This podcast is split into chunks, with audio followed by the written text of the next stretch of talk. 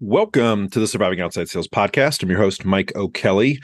Today is Friday. I missed yesterday, so I might do a double up today, or I might release one on the weekend just to kind of catch up, give you another episode. But do apologize. I'm working on 800,000 things right now, and I'm trying to recreate my new processes with all of the ways that I'm being pulled and all the directions I'm being pulled. So everybody goes through this struggle. I'm not excluded from that. I'm spinning a lot of plates and I'm just trying to balance everything. So hopefully everybody's had a great week. You've had a great start to your first full week in Q4, and you're lining yourself up for some big success here in the next couple months.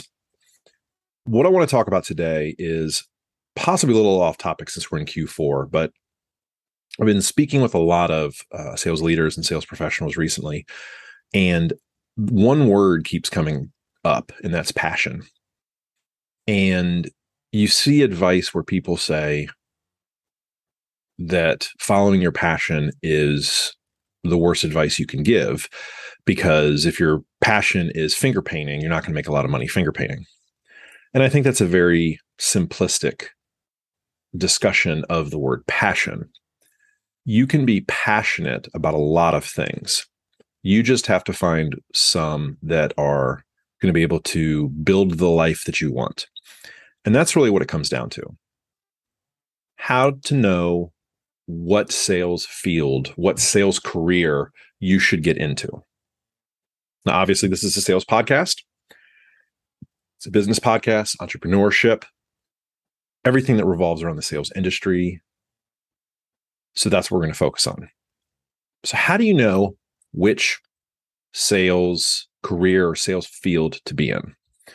I went through this in my career, and I'll share you what happened and some of the takeaways you can take from that. I got into the pharmaceutical industry thinking that was one of the top industries in the sales world. My dad was in the pharmaceutical industry. I knew that it was a good salary, good commission. It was professional. I was going to be speaking with physicians, doctors in the medical. I didn't think there was anything higher. And then I got into the pharmaceutical world, and very shortly I realized that I didn't necessarily want to stay in it, but I didn't know how to change. Now, mind you, this was around 2010. LinkedIn was not what it is today. I don't even know if LinkedIn was around. I'll have to look at when LinkedIn was founded. But LinkedIn wasn't like it is today, where now if you want opportunity, opportunities are everywhere. It's very easy to find opportunities. You have mentors. You can search YouTube. You can find basically anything you want right now. It's never been a better time to be in the sales world. But that wasn't around 2010. It was, hey, does anybody know any recruiters? And I think there was one recruiter that I was referred to. And the recruiter tried to get me interviews for med device, and nothing came of it. So it was just kind of, okay. And then the next pharmaceutical company came along, and the next pharmaceutical company came along. And so you might be asking, Mike, why did you want to get out of the pharmaceutical industry so bad? There are two big reasons, okay? One was the interactions that I was having. I didn't like the brief interactions in the hallways with physicians or physician assistant providers, PAs, nurse practitioners, et cetera. I didn't like the quickness of it. I didn't like the 15-second to 1 minute. I want to sit down with somebody. I want to ask questions. I want to be able to have time to reflect and think and then speak. I didn't want to go in with just canned answers, canned responses, a canned script. It didn't feel like my personality. But through my persistence and through my practice of calling the right people at the right times and figuring out when those were, I had a lot of success in the pharmaceutical world. I turned around a lot of territories. The last couple companies I was with completely blew the numbers out that the previous reps had. And I didn't do that because I loved what I was doing. I was chasing my goals. And it was starting to wear on me. I didn't necessarily want to just be chasing numbers. That's not fun.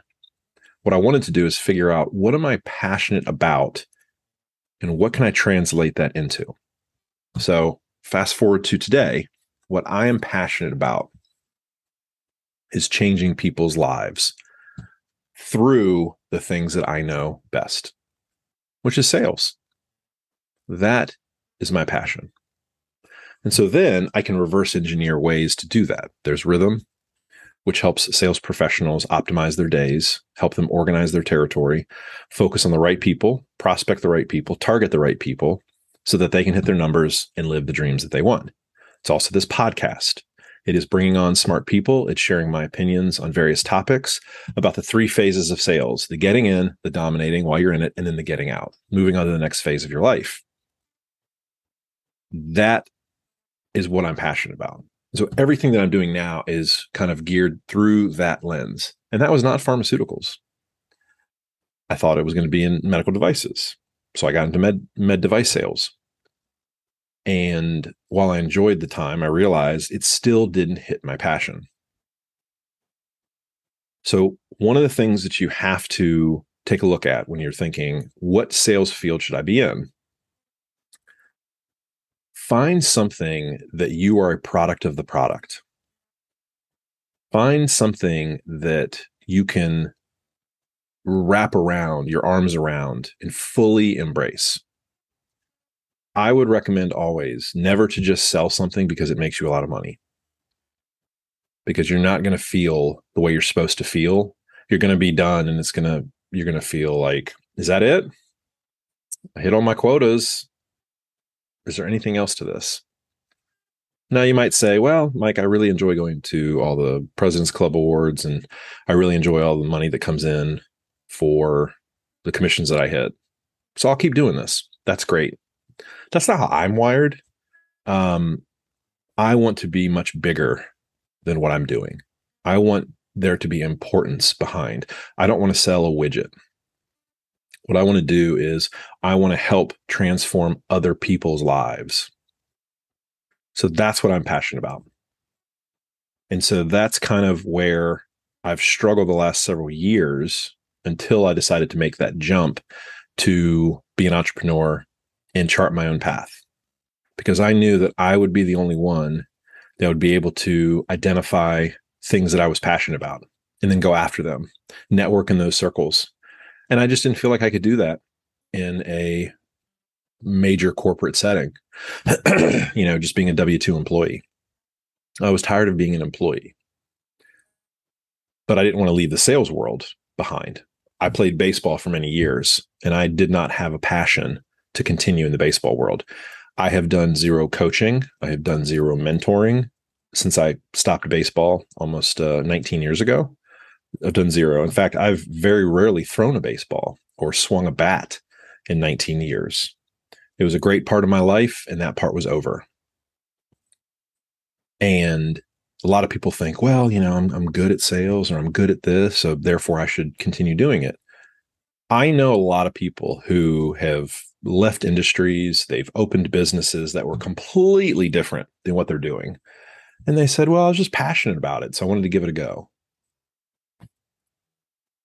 Find out what you are passionate about in the sales world.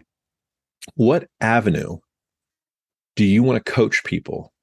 Are you great at building resumes? Are you great at helping people prep for interviews? Are you great at teaching people how to generate leads at trade shows? Are you great at building websites? I think I already said that.